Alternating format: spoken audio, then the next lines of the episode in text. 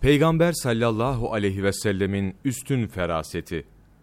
Ebu Said Hudri radıyallahu an şöyle anlatmıştır. Bir gün annem beni Resulullah sallallahu aleyhi ve sellem'den bazı şeyler istemem için gönderdi. Huzuruna varıp oturdum. Mübarek yüzünü bana çevirerek, kim malik olduğu şeye kanaat ederse, Allahu Teala onu başkasına muhtaç etmez. Kim çirkin şeylerden sakınırsa, Allahu Teala onu iffetli eyler. Kim malik olduğu şey ile yetinirse Allahu Teala ona kafidir.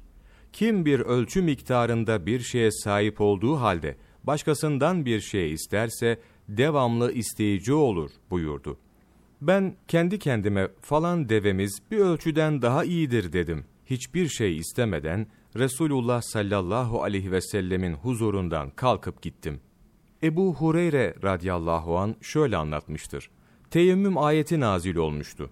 Nasıl teyemmüm edileceğini bilmiyordum. Öğrenmek için Resulullah sallallahu aleyhi ve sellemin evine doğru gittim. Evlerine yaklaşınca Efendimiz sallallahu aleyhi ve sellem beni gördü.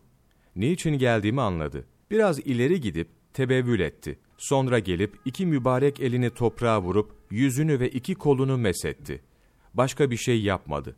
Ben de artık bir şey sormadan geri döndüm. Ebu Şeyh radıyallahu an anlatmıştır. Medine yolunda gidiyordum.